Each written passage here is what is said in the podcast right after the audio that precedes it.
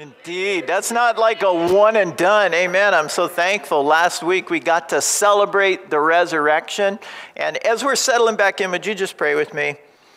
Heavenly Father, we did just celebrate your resurrection, God. We saw your power in raising Jesus Christ from the grave, God, and that same power is available to us. God, I pray that you would be here with your resurrection power, that you'd open our minds and our ears to hear your word, God. I pray that you would do a work within us. Take my feeble words, God, and, and use them with power by your Spirit. I pray in Jesus' name. Amen. Well, so we did celebrate the resurrection just last Sunday, and then we also dug into God's word and said what, saw what He has to say about resurrection. We looked at the evidences, the proofs of the resurrection, but we also looked at how God turns it around and uses the resurrection to prove some other things to us, seven of them, in fact. You might remember a couple of those, and uh, two of them in particular that I want to just recap for us. First of all, the resurrection was God's proof that Jesus is Lord. And it was also God's proof that you and I have the power as believers to live a godly life. And so we looked at Romans 14 9 which says, For this very reason Christ died and returned to life, so that we so that he might be the Lord of both the dead and the living. The purpose in the resurrection. It proved that he is the Lord and so that he can be our Lord. And remember that Greek word Lord, kurios, which means master or supreme authority or one whom I follow. And we also saw that true faith is more than just surrendering to Jesus or, or, or trusting Him as our Savior, but also surrendering to Him as our Lord. It's obedience to His word.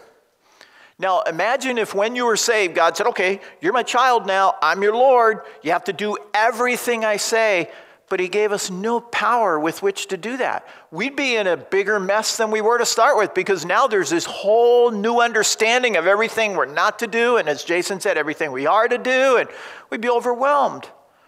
But along with the resurrection, God gave not only power to cancel out our past, but power to live a godly life in the present. And we saw Ephesians chapter 1 that says there is incomparably great power for us who believe. That power is like the working of his mighty strength, which he exerted in Christ when he raised him from the dead. So, God's resurrection brings us power to live a godly life today. Not a perfect life, but a godly life. Maybe you would say, okay, so I want to. I want to live a more godly life. I want to follow the Lord closely. But what does that look like? What does that look like when I go home today to my family, when I go to work or to school tomorrow, as I go through the week ahead? What does that godly life look like? That brings us right back to our series we've been in in the book of Proverbs, a series called Foolproof God's Wisdom in Proverbs. And from throughout the book of Proverbs, there's it's all about godliness. What does godliness look like in practice? And so we're close to finishing this series. We probably have just a couple weeks to go. And we're, there's just some loose ends we want to tie up. We've covered many characteristics of God and, and what godliness looks like, but there's a few more that we want to dig into this morning. And so the message title is Growing in Godliness. Our key verse is Proverbs 21 uh, verse 3 this morning, and we want to look at two key areas, really four attributes justice and righteousness, and then secondly, goodness and kindness. And next time, next week, we'll probably look at humility and maybe one or two more. And we'll be done with the topical section of Proverbs. I, for one, will be glad to move on and, and begin return to teaching through a book verse by verse because you know the, the last two thirds of proverbs is very scattered topically so you got to kind of arrange that. And topical messages for me at least are just hard because it's like an erector set. It takes a lot of work to pull it all together and and and just collect those thoughts and arrange them where it's helpful but We'll be, uh, we'll be moving on to another book in the, New in the New Testament this time, starting in just a few weeks. But jumping into this, if you're a believer who is saved by grace through faith in Jesus Christ, then along with the gift of forgiveness and eternal life, He has also given you a new self. A new self, which, listen to this, is created to be like God in true righteousness and holiness. Don't take that lightly. Think about that. Created or recreated to be like God in righteousness and holiness. That's what Ephesians 4:24 says.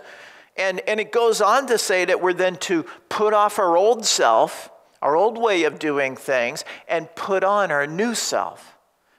And so this is talking about growing in godliness, becoming less like our old sinful self and more like Jesus Christ. His purpose, God's purpose, is to conform us to the likeness of His Son. So, where do you see yourself in terms of godliness? Just getting started, growing? Where would you see yourself? Would you say you're following Jesus as Lord really closely? Well, as you think about this, let me just use a, an illustration here. Let's say that little dot in the middle, that's like perfect godliness, or as close as we can come to perfect godliness. And then around that, we'll create some rings, kind of a range. And outside there, those little bodies, those are unbelievers. Everything within the shaded area is faith in Christ, but how close would you say you are to that goal of Christ likeness, of, of complete godliness? Now, we're never going to get there in this life, but maybe you would say, well, I'm a new believer. I'm just getting started. I'm just learning what God has for me. Or maybe you've been walking with the Lord for many, many years and you would say, I feel closer to Christ. I know this much. The more I get to know God's word and the more I get to know the Lord, the more I realize I'm not as close as I thought I was. And I'm going to touch on that next week. Sometimes it even feels like we're going backwards because, like, the more we understand God, the more we feel like, oh my gosh, I am so sinful. Like, like Jason said, the sins of commission, the sins of omission. But where do you see yourself? But even more importantly than where in relation to godliness, um, probably a more important question is which direction are you moving? See, I would almost rather see a brand new believer who's on fire for the Lord, hungry, consuming the Word of God, just learning the spiritual discipline, soaking it up, than maybe somebody who has been walking with the Lord many, many years and they grew a lot in the past, but now they're just kind of holding their own. They're just kind of going tangentially around that circle. They're moving, but they're not moving closer to the Lord in godliness. Or worse yet, maybe a long time believer who's kind of pulling away. Maybe their faith has grown cold, grown cold. They're a little callous. It just doesn't feel the same. And, and so they're actually pulling away, take, taking steps backwards.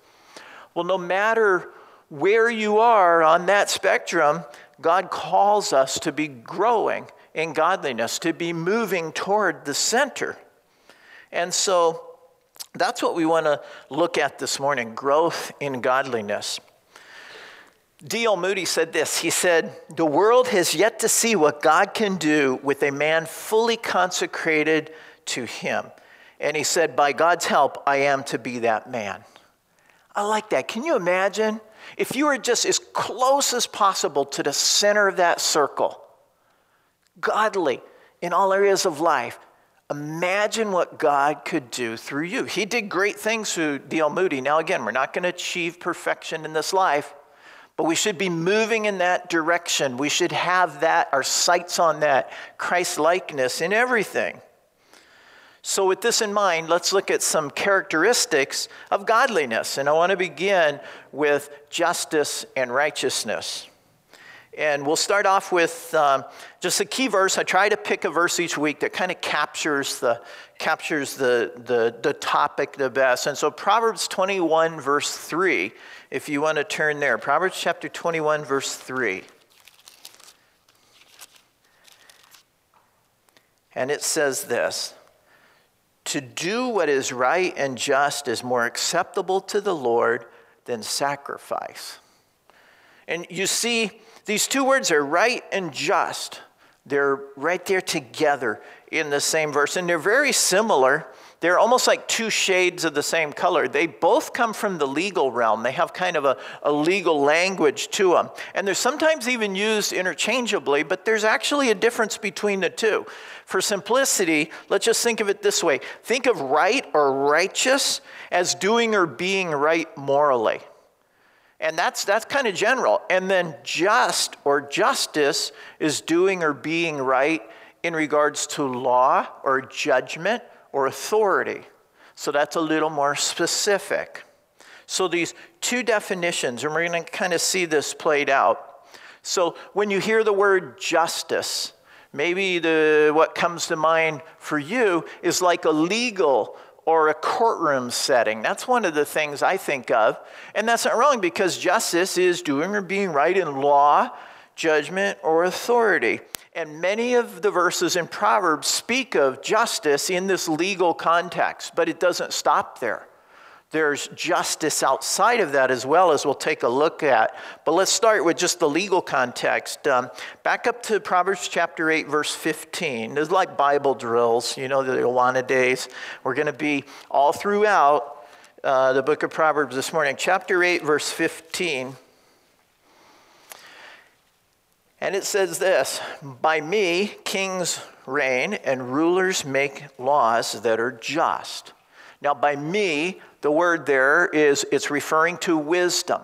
But we saw back when we studied chapters 8 and 9, wisdom is like a pseudonym for Jesus Christ. Anywhere you see wisdom personified in, in Proverbs, you can pretty much put Jesus in there. And we saw how everything it says about wisdom is true of Jesus Christ. So, by me, Jesus Christ, kings reign and rulers make laws that are just. It's talking about reigning and ruling. And so you see that legal element of this verse. Now, um, here are a couple more verses that speak on justice in a legal sense. Flip forward to Proverbs chapter 17, verse 15.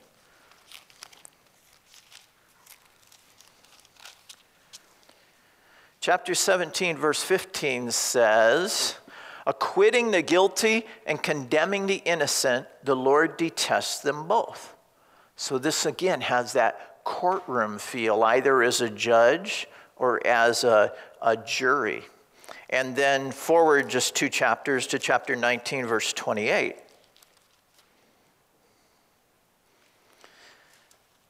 A corrupt witness mocks at justice, and the mouth of the wicked gulps down evil pretty, pretty visual word picture there. So, again, witness and justice, courtroom setting, they're all related in a, in a legal sense.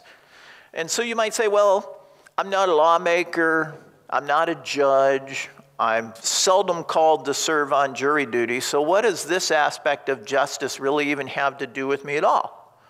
Well, first of all, our system of government here, do we not vote for lawmakers and vote for judges even? to retain them or to elect them? We do. And so we do have a responsibility, a civic responsibility, to consider those candidates in light of God's word, their, their actions, their, their history in light of God's word, and make wise choices when we judge. But beyond that, beyond just that legal setting, justice applies to making judgments about uh, anything uh, where, where you have to make a decision a ruling, a judgment. And there's a lot of that that happens outside of just a courtroom. What would be some times you might think of where you have to make a judgment call? Maybe in parenting, or perhaps as an employer, a supervisor, a manager, in a classroom setting where there's authority involved or even as a coach, pretty much anywhere in which you exercise authority, that's an area in which you must make judgments. And you should exercise those judgments with justice. So, the opposite of justice would be, in one sense, favoritism, partiality, not making just judgments or decisions. Let's, let's, I'm going to just step outside of Proverbs for a minute and then I'm going to come back to it. Let me read you a couple New Testament passages. Romans chapter 2, verse 11 says, For God does not show favoritism. And then in James chapter 2, it says, My brothers, as believers in our glorious Lord Jesus Christ, don't show favoritism. And it goes on to say in verse 9 of James 2 if you show favoritism, you, are sin, you, you sin and are convicted by the law as lawbreakers. So God is saying that favoritism. He, he does not show favoritism, he's just. And we're not to show favoritism either in relation to judgments that we make.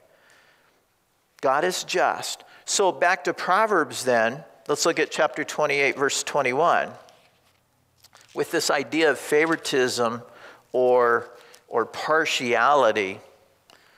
28, verse 21 says, To show partiality is not good, yet a man will do wrong for a piece of bread. What's that saying? Well, two things. It's talking about favoritism. It's not good. It's not right. It's not just. We should not show favoritism. But then, secondly, it's talking about bribery. It says, Yet a man will do wrong for a piece of bread. That's pretty cheap. It doesn't take much to lure somebody to do that which is wrong, to pervert justice. Even something like a piece of bread, it's a, it's a way of saying, for a very small price, a man will do wrong. So it's a warning against both favoritism and bribery. Now, again, you might not be a judge in a courtroom, but as you parent, do you treat your children justly or do you show favoritism? I heard about a man who said, I realized my parents favored my twin brother when they asked me to blow up balloons for his surprise birthday party. yeah, that, that would be favoritism. We saw in Genesis, when we went through Genesis chapter 37, Abraham favored his younger son Joseph, and the result was resentment and rivalry, and the brothers plotted against Joseph to kill him. See, favoritism brings on resentment and rivalry, and it's, it's wrong in God's eyes. Think about in an employment setting as a manager or a supervisor or maybe a business owner. We have a number of business owners in the church. Do you treat all your people equally and justly? Or do you favor people based on things like their economic status, their race, their gender, their appearance? Do you have your favorites? Are promotions and pay raises based solely on merit? Or do you kind of tip the scales in favor of other factors? Are you just? in your treatment of employees. And this idea of not showing favoritism applies even within a church setting. Uh, in his autobiography, Mahatma Gandhi, Mahatma Gandhi he said that uh, a, he was, first of all, the great Indian leader of the independence movement, uh, independence of India from, from Britain. And he said that in his student days, he read the Gospels and took them seriously, and he seriously considered converting to Christianity.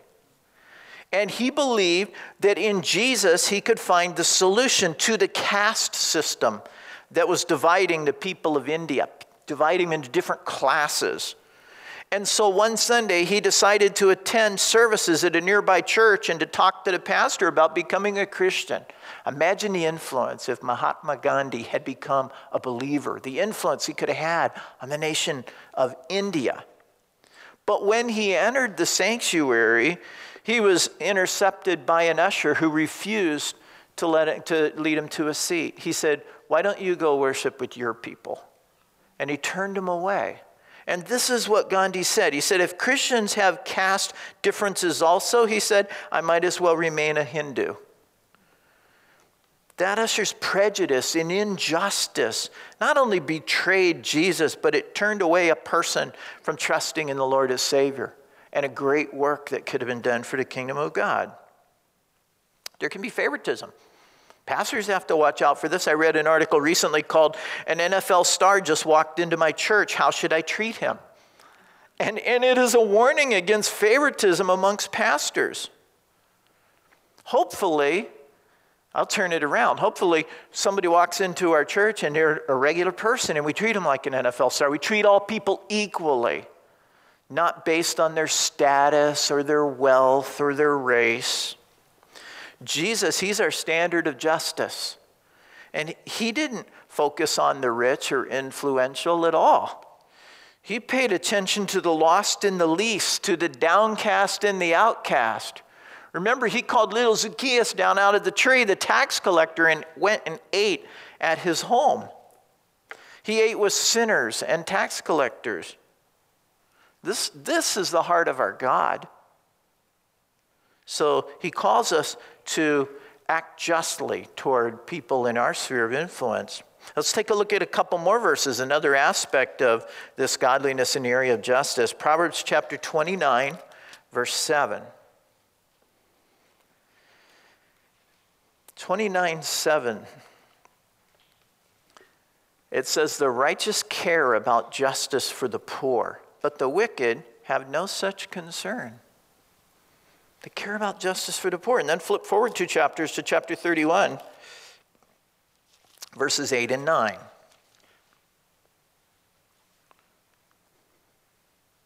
It says, Speak up for those who cannot speak for themselves for the rights of all who are destitute. Speak up and judge fairly. Defend the rights of the poor and the needy. Now, I don't think that's just talking about a courtroom setting, but our interactions with people even outside of a legal setting. Now, what is this saying? I don't believe that this is saying or speaking of government enforced redistribution of wealth, where we take from some and give to others until everybody is the same and nobody has more than anybody else. That's the type of what they call economic egalitarianism that you find in socialism and communism. Why do I not think that's what it's talking about? Because throughout Proverbs, you see that those who work diligently and invest wisely and live righteously enjoy a greater level of prosperity than those who do not. Again, it's not an absolute promise, it's not without exception, but it's a divine principle. We see that, and it is not presented as wrong. So, again, those who, who work diligently, invest wisely, live righteously, the Bible says they're prosper, they're blessed by God. So it's, it's not talking about bringing everybody down to the same level, the exact same outcome. So, what is it speaking of? I think two things. First, there should be justice in the laws and courts, and it should treat all people equally. And we have some tragic, historic examples of injustice in our laws in this country slavery, voting rights forced segregation, and more. This is injustice embedded in the laws of the country. Those used to be the laws of the land. And God says that's not right. That's not just. That doesn't represent the character of God. It is not righteous. Even in Chicago in the 1900s, they had what was known as redlining, where they would take a neighborhood or communities and they draw a red line around it and they would restrict their lending to people in those communities, make it harder to borrow money. And it had a tragic impact that people in those communities couldn't get money to improve their home or to buy a new home. And so home ownership in those areas went way, way down. And it still impacts uh, communities there today. They're still feeling the effects of that. But listen to what, flip to Proverbs 22, verses 22 and 23. 22 22 because I think it speaks to this very idea. It says this Do not exploit the poor because they are poor, and do not crush the needy in court, for the Lord will take up their case and will plunder those who plunder them. Ooh, tough words. Don't oppress the poor. Don't exploit the needy. And that's exactly what was happening. And it wasn't just, you know, it wasn't a government agency, it was banks and lending institutions that had unjust policies. But look what God says He'll take up their case, He'll be the defense attorney. I wouldn't want to have to go up against God. And it says he'll plunder those who plunder them. Now, that can be in this life, it can be in eternity, but God says, I'm going to right this wrong, this injustice. Now, thankfully, the Fair Housing Act in 1968 began to right the ship, began to make it illegal to have these unfair lending practices. But there are still consequences in those neighborhoods today. They were unjust laws, and God says it's wrong. So I think first we see a call to justice in laws and policies, both government and corporate. And then secondly, we see that we're to care well, it says that we're to care about justice for the poor and defend the rights of the poor and needy. That's, that's part of the part of the having just laws. But then secondly, we're called to show compassion and special care for those who are poor or disadvantaged. Turn to Proverbs chapter 19, verse 17. Disadvantage would include in Scripture those such as orphans and widows and sojourners. We're to show a special compassion and care for them. Proverbs 19 17 says, He who is kind to the poor lends to the Lord, and he, the Lord, will reward him for what he has done. So, a compassion. Compassion is like sympathy moved into action, doing something about it. We're to care for the poor and the needy. And then flip forward two chapters to 21, verse 13. A warning. If a man shuts his ears to the cry of the poor, he too will cry out and not be answered. Bible, the Bible tells us to care for the poor. And we see examples of this throughout Scripture. I see them in, in different ways. I see examples of caring for the poor individually and also collectively. The Good Samaritan. He was by himself as he goes along and he sees the man who was beaten and robbed alongside the road, and he individually cares for that man. And then collectively, we saw the churches in Macedonia, and and I, I, I, I can't say it now. Achaia. I got like a tongue twister going here. And they took up a collection for the poor in the church in Jerusalem. That was collectively caring for the poor. So we see it individually and we see it collectively as you look at Scripture. Now, I also see a priority in Scripture. The first priority is our own family. It says, if you won't take care of the members of your own family, you're worse than an unbeliever. The second priority is members of the body of Christ, especially those who belong to the family of believers, it says. But it doesn't stop there. Our care should also extend beyond that. It might be the first and second priority, family and church, but it goes beyond that. The Good Samaritan, the man he saw on the side of the road, that wasn't a member of his home group. It wasn't his brother biologically, it was a stranger. He didn't even know him, and yet he rendered aid, and that's held up as an example of caring for the poor and needy. So, something to note though is every example I see in Scripture of these voluntary these gifts, they were voluntary. They were not enforced by government. They were voluntary gifts. They were individuals and churches giving voluntarily. It wasn't mandated by the government. So does that mean the government has no role, should play no role in, in like social programs that, that provide for the needs of the poor? No, I, I wouldn't say that. I think there's a great amount of good that can also be done through the government. Okay, so then the big question where do you draw the line? What should the government's role be in caring for the poor? And should the government compensate people who have been disadvantaged by past laws that were unjust? Those are the subjects of great political debates. And you know what? I believe that good, caring, God fearing people can have different views on the role of government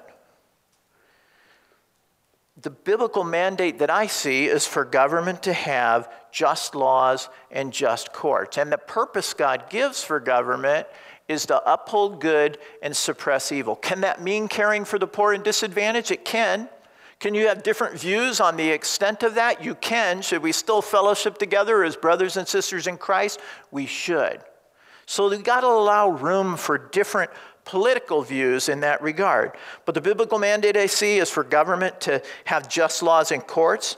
And the biblical mandate I see for us as individuals and as a church is to care for the poor and the needy, particularly those who God places in our path.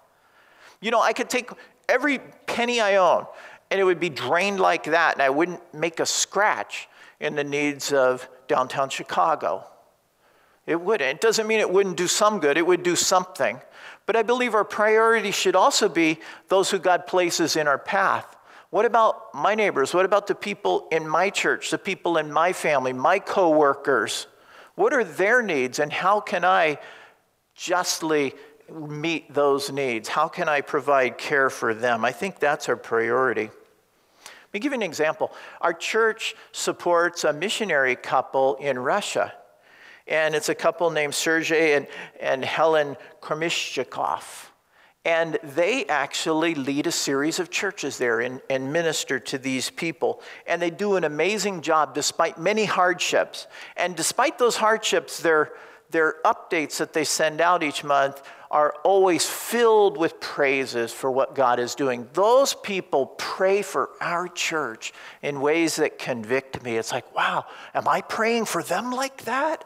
I mean, they pray for you.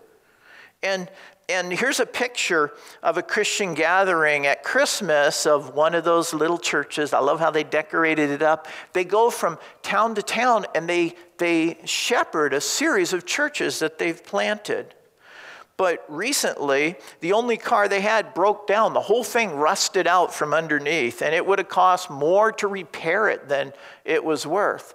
And so they used this car to travel to these churches and minister to them. And so here's what they decided to do they decided to sell their one bedroom flat, their apartment, and take that money and buy a church so they could. They could uh, drive to these, or, excuse me, buy cars. They could buy, drive to these churches and, and minister to them. They said that public transportation is just dangerous and really difficult. And so the value of their flat was 500,000 rubles. That sounds like a lot. I did the conversion online, it's $6,500. And this was their prayer Lord, would you bless us that with this $6,500 we could buy a car in the year 2005, 2006 year model that will be reliable, that will allow us to travel to these churches. They were going to sell their house so they could buy a 15 year old car. Well, thankfully, when someone in our church heard about that need, they immediately put forward the funds to buy that car. They said, Don't sell that house. And they put forward the funds to buy that car. That's the heart, a heart of compassion for those in need. Praise God. I'm, I'm convicted by that. That was their first response. That's a need, and I can meet it, and I'm going to do it. Now, are there people you know, whether in your family, a brother and sister in Christ, a coworker, whatever, in your neighborhood, are there people you know who are in need? And if so, maybe a step in godliness that God would want you to take is to have a heart of compassion and to reach out and meet that need. This is part of what godliness looks like justice and righteousness. Secondly, I want to look at a little shorter section, these next two goodness and kindness. When I was a, a little boy, we'd pray the common table prayer. You know that one? God is great, God is good, and we thank Him for food. Amen. They don't, they don't rhyme, good, good and food, good and food. But, but also, it's just kind of like it was reiterating God is great, He's really good, and He's also good, kind of mediocre. He's not great, but he's not bad either. So he's like great and he's good, and let us thank for our food. Well, there's different uses of the word good in the Bible. And one of the uses of that word is blameless. And that's what it was saying. It wasn't saying God is great, God is mediocre. No, God is great, God is blameless. But there's also other definitions of this word good. And I want you to just think about these as we look at goodness. Some other definitions it can also mean right, appropriate, pleasant, delightful, best. These are all elements of this word good in the Hebrew language. So take a look at, with this in mind, take a look at Proverbs chapter 3. Go back a little bit, verse 27. Chapter 3, verse 27 says this do not withhold good from those who deserve it when it is within your power to act. Do not say to your neighbor, Come back later, I'll give it to you tomorrow, when you now have it with you. Now, do not withhold good. That's kind of what Jason was talking about in terms of sins of omission. Sin is not just the bad that we do, it's the good that we know we should do, but we shouldn't do, or but we didn't do. Excuse me. So, a, a, little Sunday school teacher, what Jason shared reminded me of a Sunday school teacher who asked his class, Does anyone know what sins of omission are? And one little boy said, Yeah, I do, I do. Those are sins that we should have committed but didn't. he kind of didn't quite get it. No, those are good that we should have done, but we didn't do. And that's kind of what it's saying here. Do not withhold good from those who deserve it. But then it goes on to give a specific example. Don't say to your neighbor, Come back later, I'll give it to you tomorrow, when you have it with you now. Now, this here, good means right or appropriate. Do not withhold what is right or appropriate from those who deserve it. And, and then it gives that example come back later, come back tomorrow. This would be what we know as like stringing someone along, right? Dragging this thing out. You have the ability to settle it right now. That would be good. That'd be right. That'd be appropriate. But eh, come back, come back later. There's elements of dishonesty in this, elements of selfishness and just manipulation in this. And God says that is not good. Don't withhold good. What might that look like today in, in the world we live in? Well, withholding good like that might be not paying someone's wages on time. You got the money in the bank, but you don't cut the checks promptly. That'd be an example. Or maybe not returning some property that you borrowed from your neighbor, even though you're finished using it. In business, Companies often extend credit terms to their customers. You're probably familiar with the term net 30 days. It means you can take the merchandise now, or we'll ship it now, and we'll bill you, and the payment will be due in 30 days, net 30 days. But customers often don't pay in 30 days. Back in my corporate days, the AR department was right outside my office, and I heard all day long as they're trying to do collections they pay sometimes in 45 days, 60 days, 90 days, or more. Not because they don't have the money, but because they know they can get away with it. So what happens is the supplier finances the customer through their accounts receivable. God says, that's not good. That's not right. Don't do that. Do not withhold good when you have the ability to take care of it now. So those would be maybe some examples. And again, it's, it's dishonest and it's selfish. So, in order to do good to others, we have to be thinking about others and not just ourselves. How does this impact them? What are their needs? Now, usually in this country, when there's an emergency like a big storm or a flood, it tends to bring out the good in people, doesn't it? You see that. I see that in my neighborhood. Trees blown down on people's roofs, and everybody's out there with their saws cutting them up. It tends to bring out the good. But it shouldn't take an emergency to bring out the good in people. See, we should be in the habit of doing good all the time, even in the simple things. It can be simple, everyday things. Maybe your neighbor has a lawnmower that breaks down. We should be quick to loan him our own. Or maybe there's a need for transportation or transportation to get to a medical appointment or just to run an errand for an elderly neighbor. We should be looking for those opportunities and eager to do that good. We should be in the habit of doing good. Take a look at Proverbs chapter 11, verse 27.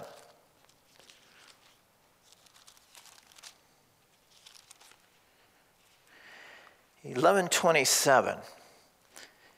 He who seeks good finds goodwill but evil comes to him who searches for it. Okay, so what is it saying? He who seeks good, looking out for an opportunity to do good. Where can I do good? What are the needs of my neighbor? That's seeking good. And it says that person finds goodwill. In other words, they find favor both from man and God.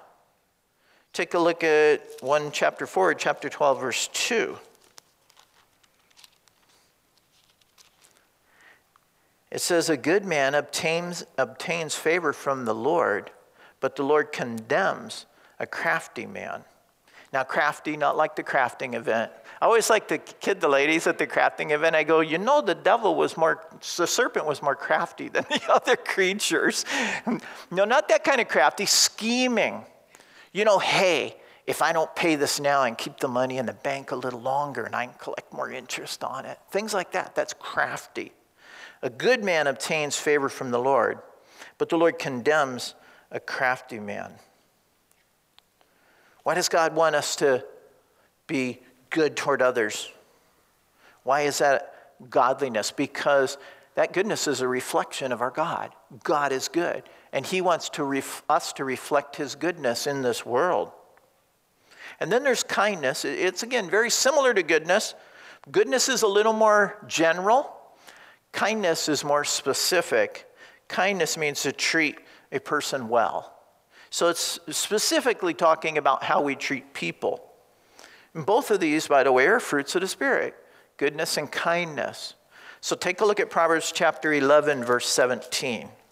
We're going to be around chapter 11 and 12 for a little bit. Chapter 11, verse 17 A kind man benefits himself, but a cruel man brings trouble on himself.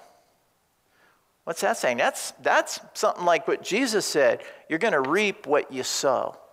If you're good, you'll find goodwill. If you're kind, it's going to benefit you. Now, this isn't talking about karma, it's talking about a sovereign God who's involved in the affairs of mankind. He says, You do good, and I'll do good toward you. I will bless you. We see that theme. Now, I think kindness is becoming a lost art. I mean, more and more, kindness is being replaced with rudeness. Have you noticed that? There's just not much kindness anymore. I, I heard about a lady who was ill, so she went to the doctor and he did, a, he did a whole series of tests and exams. And he came back and he said, I'm sorry to say to you, but you have rabies. And oh no. And then he left the, the room for a few minutes. And when he came back, she was feverishly writing on a piece of paper. And he said, What are you doing? Are you writing out her, your will? She goes, No, I'm making a list of the people I'm going to bite. and that kindness and that goodness, right? Now, you, hopefully, you don't bite people. I hope you grew out of that as a toddler. But what about biting words? We do bite people with our words. We easily can do that. We spent a whole Sunday talking about our choice of words. We saw that words can hurt or heal, they can tear down or they can build up. Words are really important. So, what about our words? Take a look at Proverbs chapter 12, verse 25. 1225. An anxious heart weighs a man down, but a kind word cheers him up. The use of our words to build up, to heal, to help. I'll bet that not a day goes by that you and I don't come in contact with multiple people who could desperately use a kind word. Think about what you did yesterday, Saturday, all the things you did, the places you went, the people you encountered. I'll bet you encountered people who were in desperate need of a kind word. And it doesn't cost us anything to be kind to people. God's saying this should be your default mode. Not, well, if you're nice to me, I'll be nice to you, but you know, if you're snarky to me, look out. It's not what we're called to do, or to be kind. A few years ago, a, fellow believer modeled for me one way to show kindness when going out to eat in a restaurant. We went out to lunch together, and he said to the server, he first took note of her name and he said, Hey, Julie, we're going to be asking a blessing for our food in just a few minutes. Is there any way that we could pray for you? And I've done that, and I am amazed at how the heart of that server just melts and they just begin to open up and share. Oh my goodness, I can't believe you asked. My mother's in the hospital. She's my primary caregiver. I'm a single mom. I really have this need right now, and just goes on to share these things. And oftentimes, this simple act of kindness leads to an opportunity to show and share the love and the kindness of God. So, a very simple act of kindness. I'm going out to a dinner at Deborah tomorrow. It's her birthday on Tuesday, and, and hold me to it. We need to practice that. We've gotten a little out of practice with COVID, but a simple way kind words and how they can bring um, healing and, and cheer someone up. Take a, well, before we go there, kindness is godliness because it's a reflection of God's kindness. Let me read you a couple of passages from the New Testament. Titus 3 4 and 5 says, But when the kindness and love of God our Savior appeared, he saved us, not because of righteous things we had done, but because of his mercy. It was kindness and love were God's motivation for coming down and having his plan of salvation for you and for me his kindness and then he tells us ephesians 4.32 be kind and compassionate to one another Forgive each other just as in Christ God forgave you. Forgive each other as God forgave you. Be kind to each other as God was kind to you. Kindness is a reflection of God, and it's a measure of godliness. Back in February, my oldest son David uh, was driving down a little road by his office in Iowa, and a mail carrier pulled out in front of him from behind a snowbank. And he wasn't going very fast. They collided at about 20 miles per hour, but it totaled my son's car. Nobody was hurt. I was kind of glad it did because that car, it always worried me when he drove out here. It was, it was due for an upgrade, a replacement. It was rusting out from the bottom, just like the Kormishchakovs. Uh, but anyway, it totaled his car. And there was a man there who witnessed the accident. He owned a business right there on the corner. And he came up to my son, who he didn't even know, and he said, Hey, you can use my Lincoln Navigator for the next week while you take care of a rental car. I was blown away by that man's kindness. This was a stranger. Not only was I blown away by it, I was really convicted by it. Would I do that? for someone else? Would I loan my car to a stranger, a 27 year old young man? And then another friend drove him an hour each way to Sioux City, which is the nearest place to pick up a rental car, and drove him back again when he had to drop off the car. And then another friend drove him two hours to Lincoln, Nebraska to catch a flight where he flew down to Texas to pick up his replacement car amazing kindness. Again, I was really convicted by that. This is one of the things I love about small town America, though. This still seems to be more of that. But am I that kind? Kindness is a reflection of God. He says, I've been kind to you, Paul. You need to be kind to other people. Well, how can you become more like God in this regard? Remember, kindness and goodness they are uh, fruits of the Spirit. They're produced in us by the Spirit of God, but they're produced through spending time with God, soaking up His Word, meditating on His truths, enjoying fellowship with Him in prayer. When we do these things, the Holy Spirit produces this fruit within us. When we draw close to God, His love and kindness and goodness pours into us and we can't help but become like him. That fruit is born. And then out of the overflow of that comes kindness and goodness towards those around us. That fruit is nourishing to the people around us. So, goodness and kindness are spiritual fruit, and they're kind of spiritual barometers too. They say a little bit about how much time we're spending with the Lord. So, as we wrap this up, the resurrection we celebrated last Sunday proved that Jesus is Lord and that God gives us power, resurrection power, to lead a godly life. And He calls us to be like Him in holiness, in righteousness. And some of His attributes, justice, righteousness, goodness, and kindness, He wants us to be like Him in these things. So we began by considering where are we in regard to godliness? And more importantly, which direction are we moving? Are we growing in godliness daily?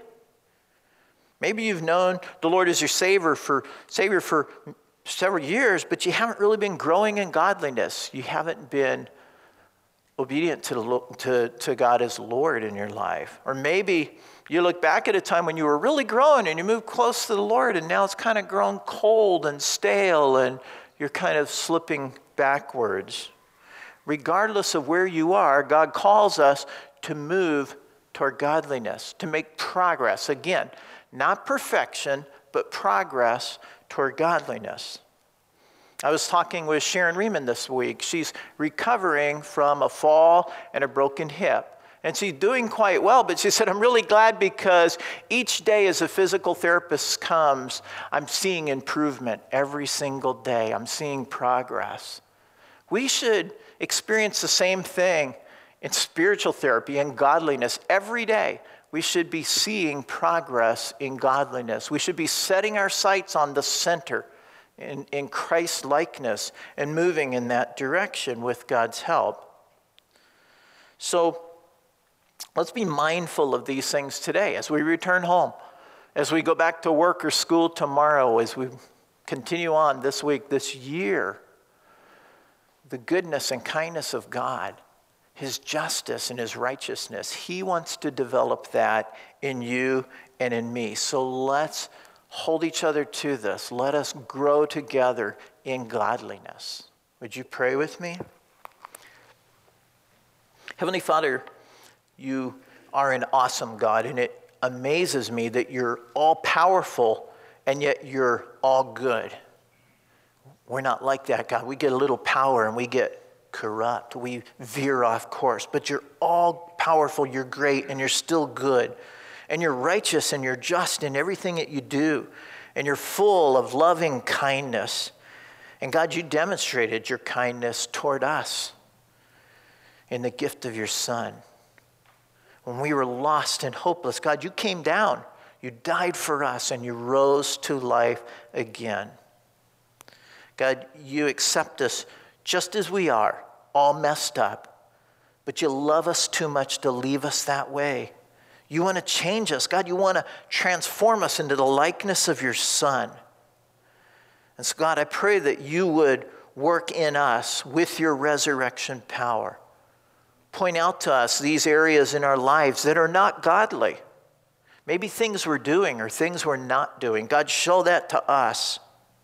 Prompt us, encourage us, remind us, keep us moving forward in growth in godliness, God, for your kingdom and for your glory, we pray. In Jesus' name, amen.